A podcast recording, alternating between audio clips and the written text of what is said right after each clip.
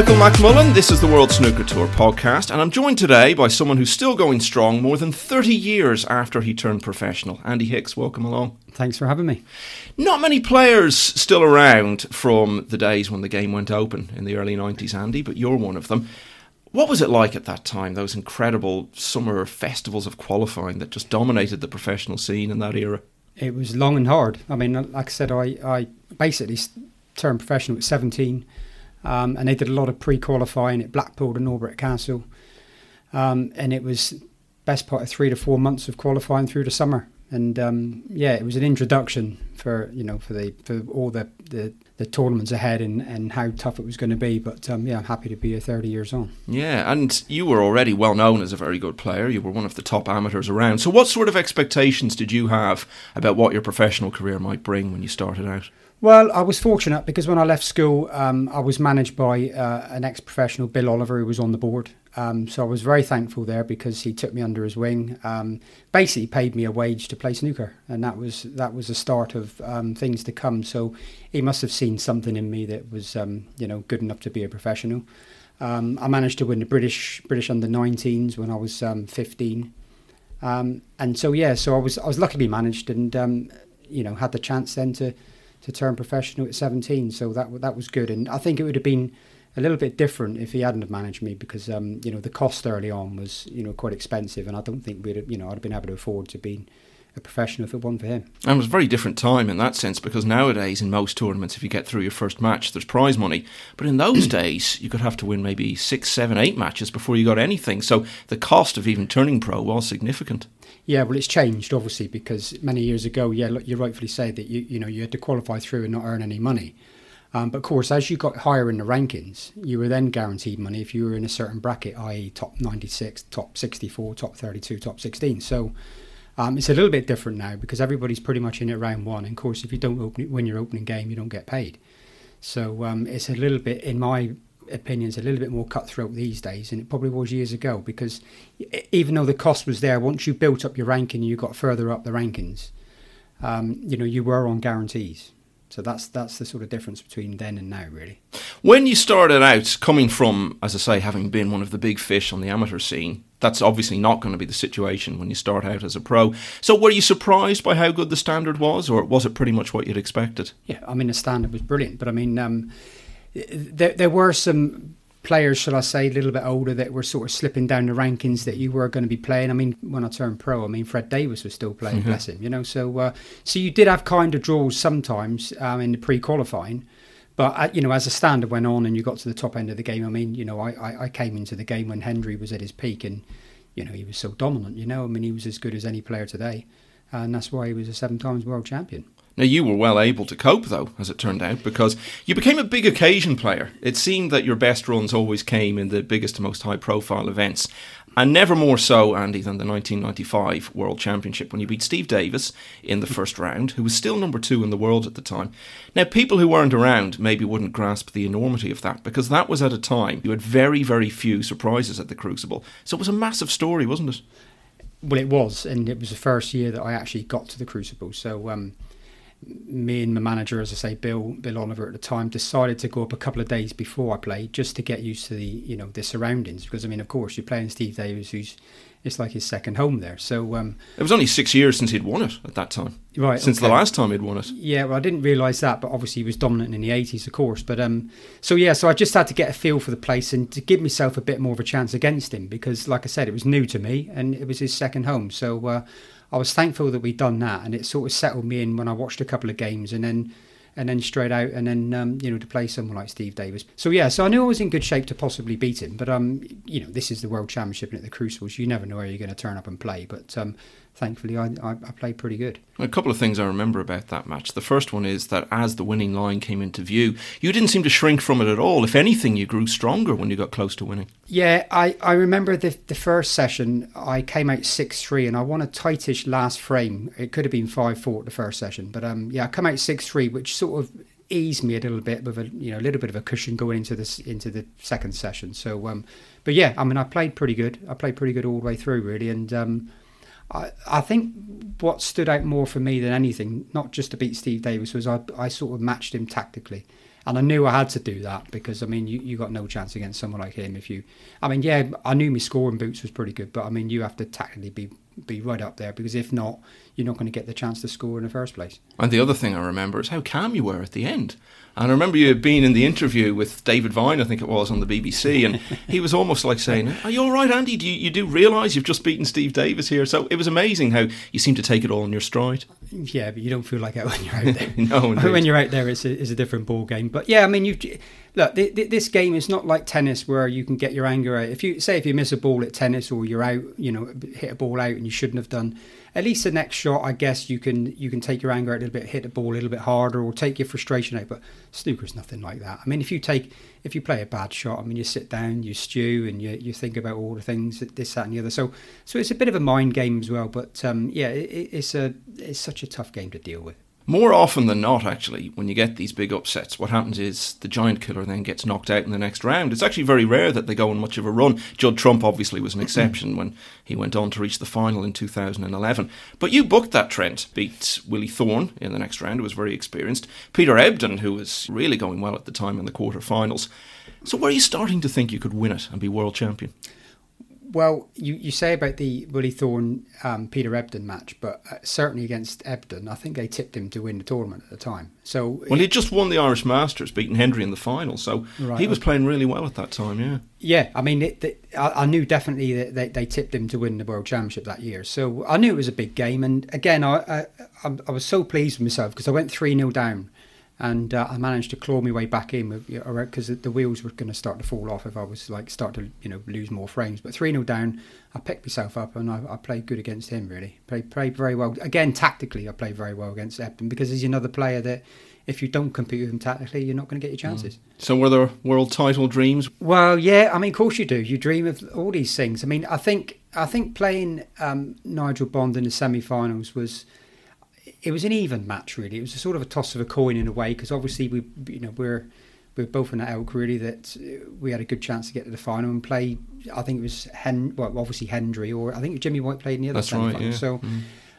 My dream, my actual dream was because I, I, childhood hero was Jimmy White. So my actual dream at the time, I was thinking, be incredible if I was to win the semi-finals and get to the final and play Jimmy but more so than than Hendry. Nothing against Hendry, of course, but just because of you know he was my childhood hero, really. So you were in the semi-final then against Nigel Bond. Now, obviously, he was a big favourite to beat you, but it wasn't like you were playing a Hendry or a John Higgins or someone. It was a match that you had a genuine chance of winning. But the first session, it all seemed to catch up with you a bit. Yeah, if I'd have turned back time and done a few things differently, one of them definitely would have been a lot of the press work that I'd done after beating Peter Ebdon in the afternoon the day before um, playing Nigel. Um, I think it was about two or three hours of, of you know, I mean, in some ways, I felt that I, I should do it because, you know, I, there was a lot of attention back home in the West Country. Um, but maybe I would have reined back a little bit because I was very, very tired going out playing Nigel. And we could all, you know, make excuses. I mean, it, it wasn't necessarily an excuse as such, but I lost it in the first session purely because, you know, it was it was everything around me that was sort of catching up. And then, like I said, if I'd have turned back different times, I would have um, maybe not done so much press work after um, being Peter Ebdon and um, maybe just trying to get back to the hotel and relax a little bit more because, you know, like I said, the day before you're playing the semi-finals of the World Championship, I mean, you don't sleep much. I mean, it's like you know everything. Uh, everything gets built up and it's the adrenaline that you know it's a, it's the biggest event of the season for us like you know. Back then it was first to 16 in the semi-finals. Right. so going into the last session you're 15-7 down. So obviously on the brink of defeat. You come absolutely flying out of the blocks get back to 15-11 by the interval. Now if you had just managed to win even one more frame bond was really going to start panicking at that stage but it didn't quite happen. No it didn't. Um, and that's the thing, I suppose. You know, when you relax a little bit because you've got nothing to lose at, at 15, 7 down, there's no expectations on you. Um, I did play play really good. I won the first four frames. I think I had 100 um, and a couple of other breaks. So um, that took me to the interval, which is unfortunate because obviously it'd be nice to just carry it on. Um, so I knew he was edgy about wanting to just get over the line and, and get it done. But um, and then I remember coming out after the interval, and uh, he, he, I remember it again to this day that he left me the white on the black cushion, and there was like a dodgy sort of plant to middle. Um, I thought I could make it, and I just missed out on it really. And that was a good chance to score again, and that gave him a chance. And I think he settled by making a forty or a fifty, and uh, and to sort of close me out the match. But yeah, I mean, uh, who knows if I'd if I'd have maybe made the plant and you know nicked another frame, then you know he would have certainly got edgy, and uh, who knows what would have been. So that was the end of that. Mm. Stephen Hendry, as was usually the case in those days, ended up winning the championship, beating Nigel Bond in the final. But you did build on what happened in Sheffield, didn't you, Andy? Because the following season, UK Championship and the Masters, you get to semi-finals of both of them. You were really showing a taste for the big occasion. Yeah, I, for some reason, it, was just the way it was at the time. I mean, um, you know, the big events just seemed to really be attractive, you know, and. Uh, they, I mean, again, the UK when I got to semis, I beat Ronnie in that event, uh, nine seven. Um, so that you know, some some great matches, and um, yeah, it's just a shame that uh, if I could look back on my career and and people could say this, that, and the other, that it's just a shame that I might be tarred with the brush that you know I was the man who got to so many semi-finals and and never to win an event, and that that sort of hurts a little bit inside because I mean when I was um, 17 turning pro, there was nothing more, you know, there was nothing more in my mind that, that you know I, I was convinced or you know that I was going to win the ranking event because I because it's just that mindset when you you think you're that good and take on everything and you and you think you're going to put everything. So um, it's it's a shame that obviously if if the, my career ends and I, have never won a, a major event, um, that would be a thing that sort of haunts me a little bit the fact that you never got into the top 16 is very surprising when you consider what a good mm. player you were at that time.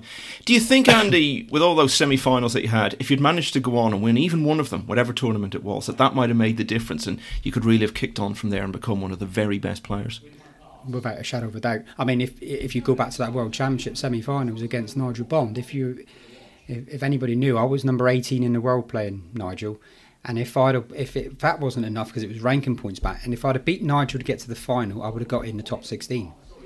So if it wasn't a big enough match anyway to get to the final of the World Championship, um, it was a it, and it was a big it was a big um, deal breaker back then. Because if you was in the top 16, you were quite well protected, and you came in at the, the latter of you know latter of every event. Mm.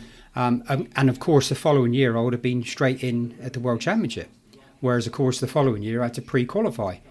Um, so it, it, was massive, really. So yeah, yeah, rightfully so. I mean, like I said, if I maybe got to the uh, got to the final, um, I would have been then guaranteed in the top 16, and who knows, I may have stayed there for for three or four years or, or, or more.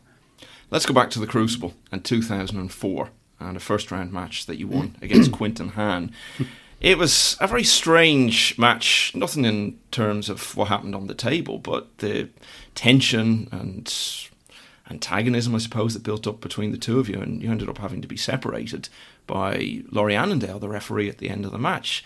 Now, that's not the sort of thing you would ever have wanted to get involved in. So, how did it all come to that? No, I mean, I, you know, I don't have any animosity against anybody, and um, yeah, if I could turn back time, I would have done things differently. Um, so it's something that I sort of want to, you know, put to bed really that, uh, that that sort of never happened. But but basically, it, it, all stemmed from I played him three times previous, and um, all three matches I lost five four to him. Um, one of them was in Plymouth, in my hometown, um, and, and, the one that struck out was the I, I forget what event it, it was now, but um, we were I was something like three two up. I've pinched a frame to go three two up. He's gone out. This is live on Sky Mind. He's gone out to the toilet, and we heard a big bang even from in the auditorium. So anyway, he's come back in. He's breaking off, ready, ready to break. So he breaks off, and all of a sudden he has to have attention because he's got blood on his hand. So he said he slipped over when he went into the toilet. Now everybody knew he hit the door, mm. hit the mm. door on the way into the toilet. Yeah. So anyway, long story short, it was a break in. In so there's always something going on with him, and he's always a bit of a nuisance, basically. And um, so yeah, so we've had to stop play for ten minutes while he had his ha- his hand dressed and whatever. He still carried on, and, and like I said, he beat me again five four. So you know, so basically, the long long of the short is is that when we when we um, were playing in the World Championship, um, it, it, may be my fault a little bit. There was a little bit of needle going on, but um, he went in off. That's right, and I I didn't slight. He thought I slightly sniggered and laughed at him, but I didn't. And anyway, so because the two seats are right beside each other. Mm he, a couple of other shots were played, and then we both back, sat back on our seat, and he whispered to, whispered to me, he said, "I enjoyed the last three times I beat you." Now nobody nobody's seen that or heard that, and that's just not on to do that. No, because you can't do that. So with what's gone on in the last three events, especially with the hit in the door and, and yeah. on the way out to the toilet, um, I thought, well, okay, well, I'll, I'll, have my say at the end because I was obviously not happy at sort of thing, you know. So um, I knew going back to this, it's imperative if you get in the top 16, then it's it's a big deal because obviously it's guaranteed X amount of money and obviously, you know, the latter stages of tournaments. So I knew that he had to beat me in order to stay in the top 16. So it was a big game for him as well, you know. So anyway, so I had my say after. Um, I won the match, shook his hand, and I said, um, "How's the top 16 looking? All right." So is this did, when you're still in the arena? Yes, it's when I shook. That's when we when I shook hands with right. him. So it's something I regret. It's something I shouldn't have done because I should have been more professional. Um, of course, he didn't quite get my humour as if to say, "Well, I am in the top 16," and I said, "Yeah, but you're not next year, are you?" And this is all whilst we're shaking hands. So that stirred him right up. Um, and like I said, if I could turn back time, I wouldn't have said it. But it, you know, it, it, in the heat of the moment, and it's the World Championship. You know, if if a fellow sportsman whispers in your ear, you know, something like that, then you can have your say back. And mm. maybe there should have been a time and place where I should have said it, and it wasn't then. He wanted to take you on in a boxing match after that. You had no interest whatsoever. Bizarrely, he then, for some reason, ended up having a boxing match against Mark King off the back of it. He came to Dublin and fought against a Gaelic footballer. You must have been looking at that and thinking, well, what's this all about? What's this got to do with a snooker match? Yeah, well, that's where my professionalism came in, I think, because I thought, right, it's put to bed. That's it. I'm, I'm having no comment on it. And I think Mark King got involved by saying, you know, that. Uh, he was trying to defend me and this, that, and the other, and saying, "Oh, he's, out of order. So if he wants a boxing match, I'll, I'll fight him." And it escalated from that. So if they want to just play silly games, and let them carry on. You know, it's not. So I mean, it just and it proves what the poor man was like. Quinten is the fact that you know he, he did what he did. A bit later on, he was banned from snooker. So uh, it doesn't matter to me. It's uh, it's all done and dusted. Well, let's get back to the snooker then. And after that match, he went on to play Ronnie O'Sullivan in the second round. He won, but it was very close, and you played really well. You almost pulled off another massive crucible upset. Yeah, well, they sort of ripped me off that it was, you know, I was going to get an absolute hammer. Because to be fair, Ronnie did hammer everybody he played for that that that tournament. So, um, yeah, I mean, I, do you know what? It, against Ronnie, especially, he was very, very I, hate to say it, but he was very, very lucky to come out at four each and eight all because the first two sessions, I definitely should have won the last frame of each session, which would have put me 5 3 up and possibly, uh, what is it, 10 6 up. Um, so, yeah, so I could have won both sessions and they came out, you know, level with each session. And, uh, and that was the, the story of the match, really, that we was, you know, frame for frame and um, yeah, it was very close. And unfortunately, you know, I, I, came out the loser, but I was very close to beating him. Absolutely, and he went on, as you say, to win the championship in very convincing fashion from there. As for you, after that, things started to trail off a bit. You would still get some good results and have some good runs from time to time, but by 2013, you dropped off the tour. Now, did you start thinking, this is it, it's all over, it's the end? Yeah, well, I, I, I dropped off the tour because I, I, fun enough, that year that I I fell out the top 64, and the way the ranking was seated, that it meant that I had to pre-qualify as a pro. So I thought, right, I'm finishing now. That's it. That was, I think I was 40 years old at the time, and I thought, right, that's it. So uh, I did a bit of work for two or three years, doing a bit of labouring, and um, and then um, then Barry Hearn took over the game, and, and there was going to be more money in it because there weren't a lot of tournaments mm. at the mm. time. You know, they they were scratching around with like six, seven, eight events for the year. So. Uh, yeah, so I thought I, did, I never thought I was going to play again, sort of thing, you know. But of course, I never sold my cue. And uh, as were, were you even playing at all, Andy? Even socially or practicing? Um, no, I didn't practice really. If I if I did the odd exhibition, I'd practice a couple of days before. Um, I think I was playing league league snooker at, uh, where the Crackington Haven Snooker Club is, where I play. Um, I was playing in the Bude League, so I was playing one frame a week.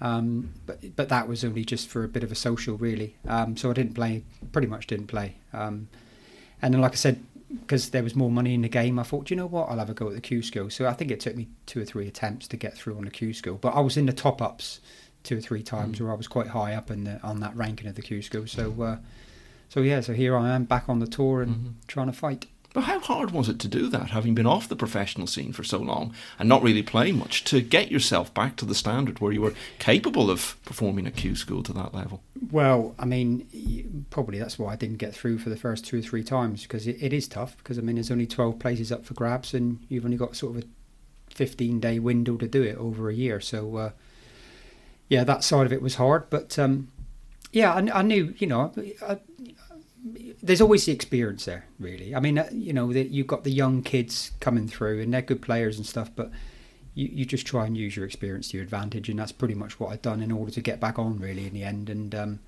you know, thankfully I'm back on, and I'm actually enjoying it. I'm actually enjoying it, and um, It's like reliving your youth, isn't it? You thought it was all over, and now here you are again playing as a pro at this age. Yeah, but you have a little bit of a different mindset, really, because you think, well, okay, I mean, I, I'm quite settled. Um, I haven't been silly over the years, money wise and stuff. So, it, you know, I'm quite settled at home, wife and children and stuff. And um, yeah, it's quite. It's just having a balance, really, and um, and trying to enjoy it as much as you can. And and to be fair, the last 12 months, it's been a bit of a change because I've now got a star table they put in in the Crackington Haven Snooker Club that I play at, and um, it's been a been a deal breaker for me really because it's you know it's it's a great facility to play and I'm now playing on a star table which has made it's definitely making a difference and um, I think probably that's you know that's why I've actually started achieving a little bit more in the last six months.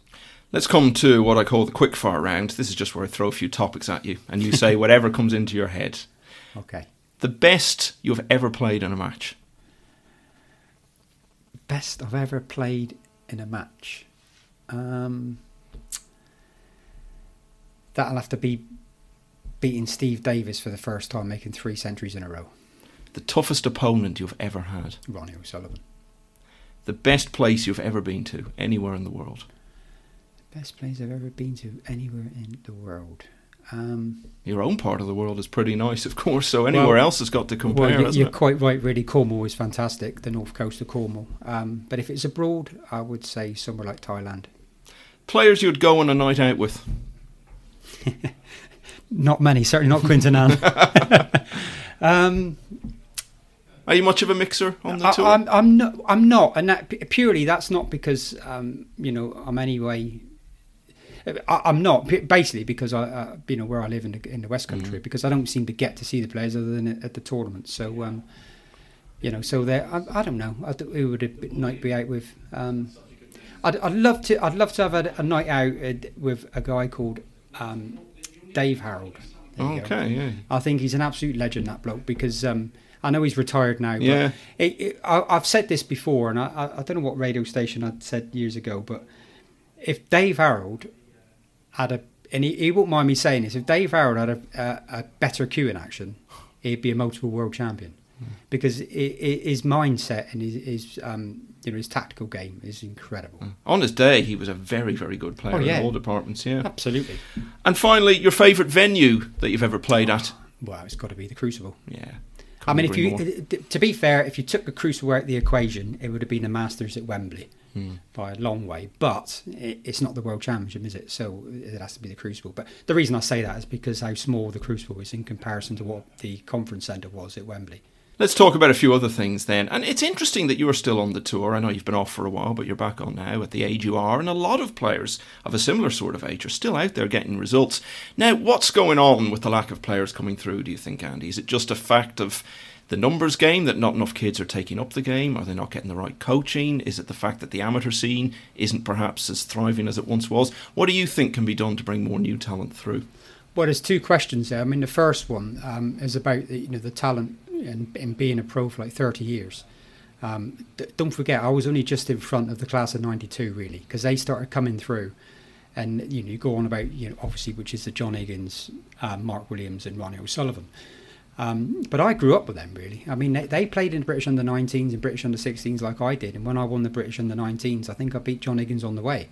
So, albeit he was a year or two years younger than me, um, so I, I was in that elk really, but um, you know that so that it's great to be around that sort of you know stigma really that I, I grew up with the you know the greats really, um, and they're still here thirty years on.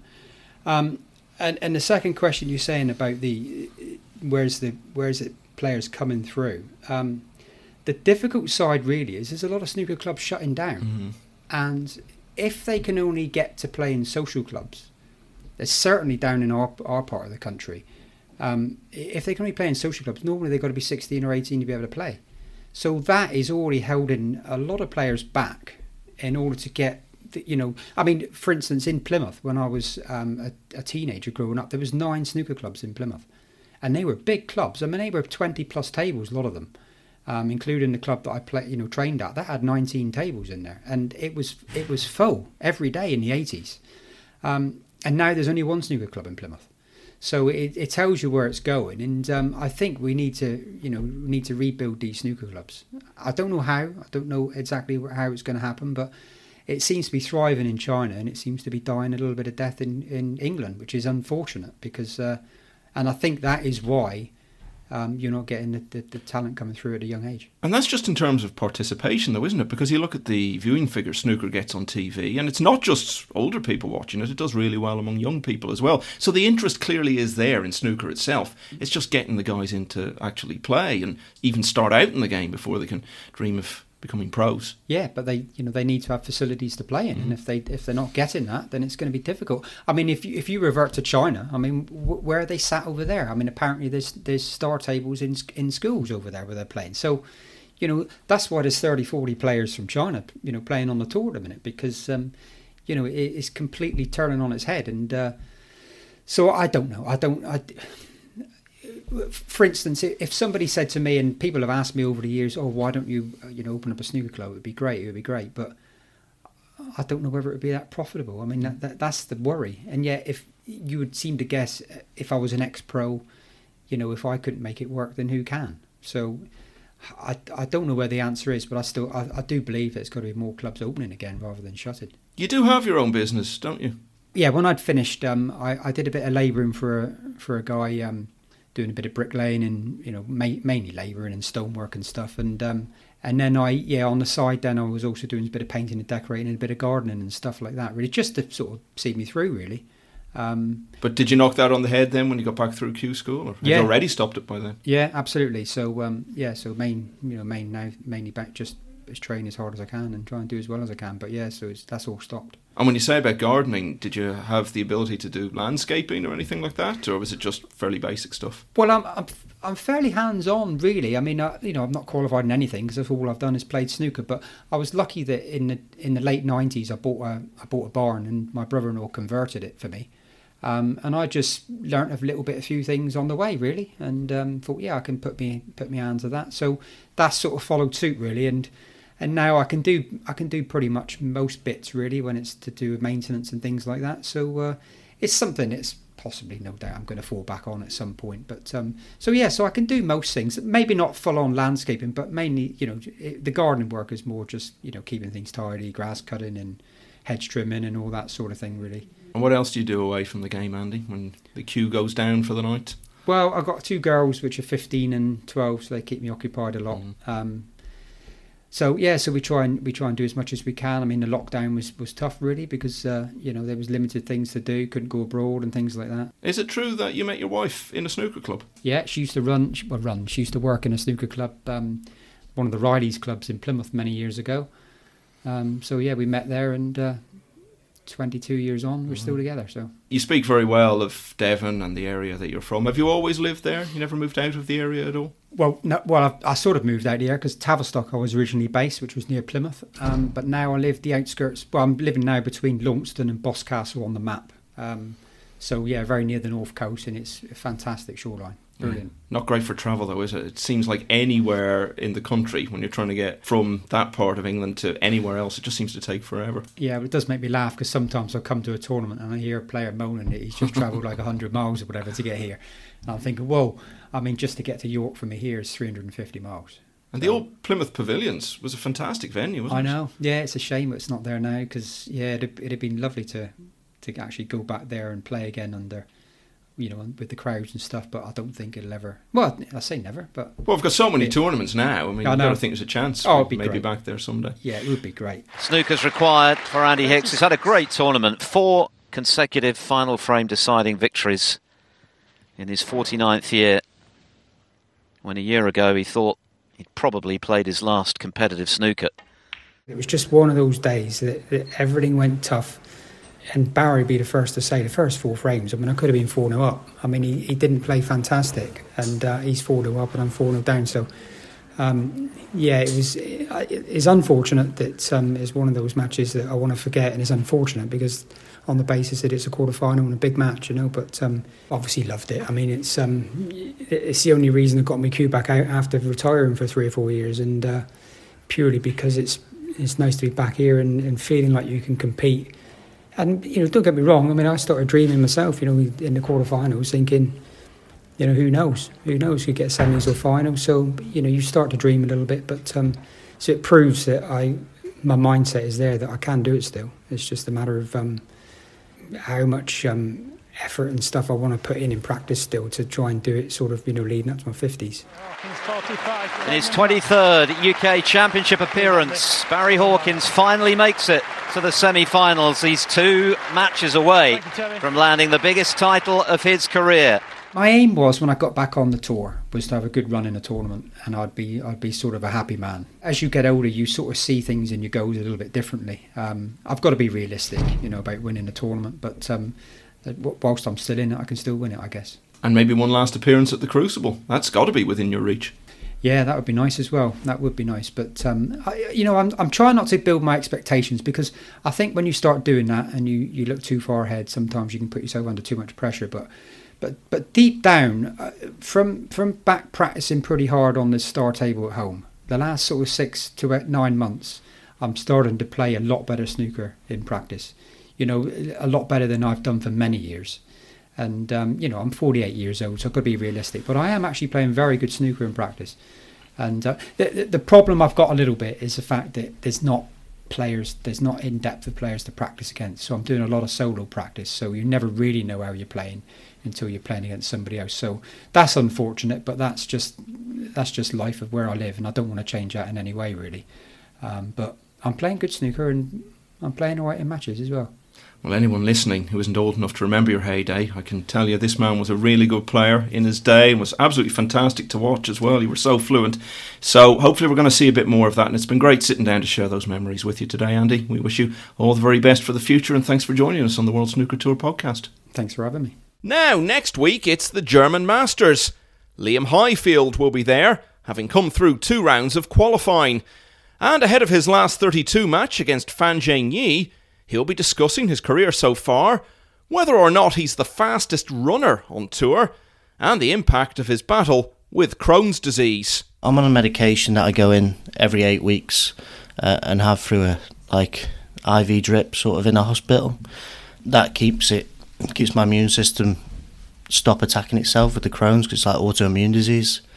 So as long as I go in that, I try and stay healthy, try and run, try and eat healthy. I still try and enjoy myself because you know the stresses of snooker can kind of you need a bit of release. So from time to time, I, I, I go out and have a have a party and whatever, like like everyone else sort of does. But I know that it's there for life. Um, it doesn't really day to day. I don't think about it now, but you know, it is something always, in, I suppose, in the, in the back of your mind that um, it makes you appreciate the days, I think. So that's coming up next time on the World Snooker Tour podcast.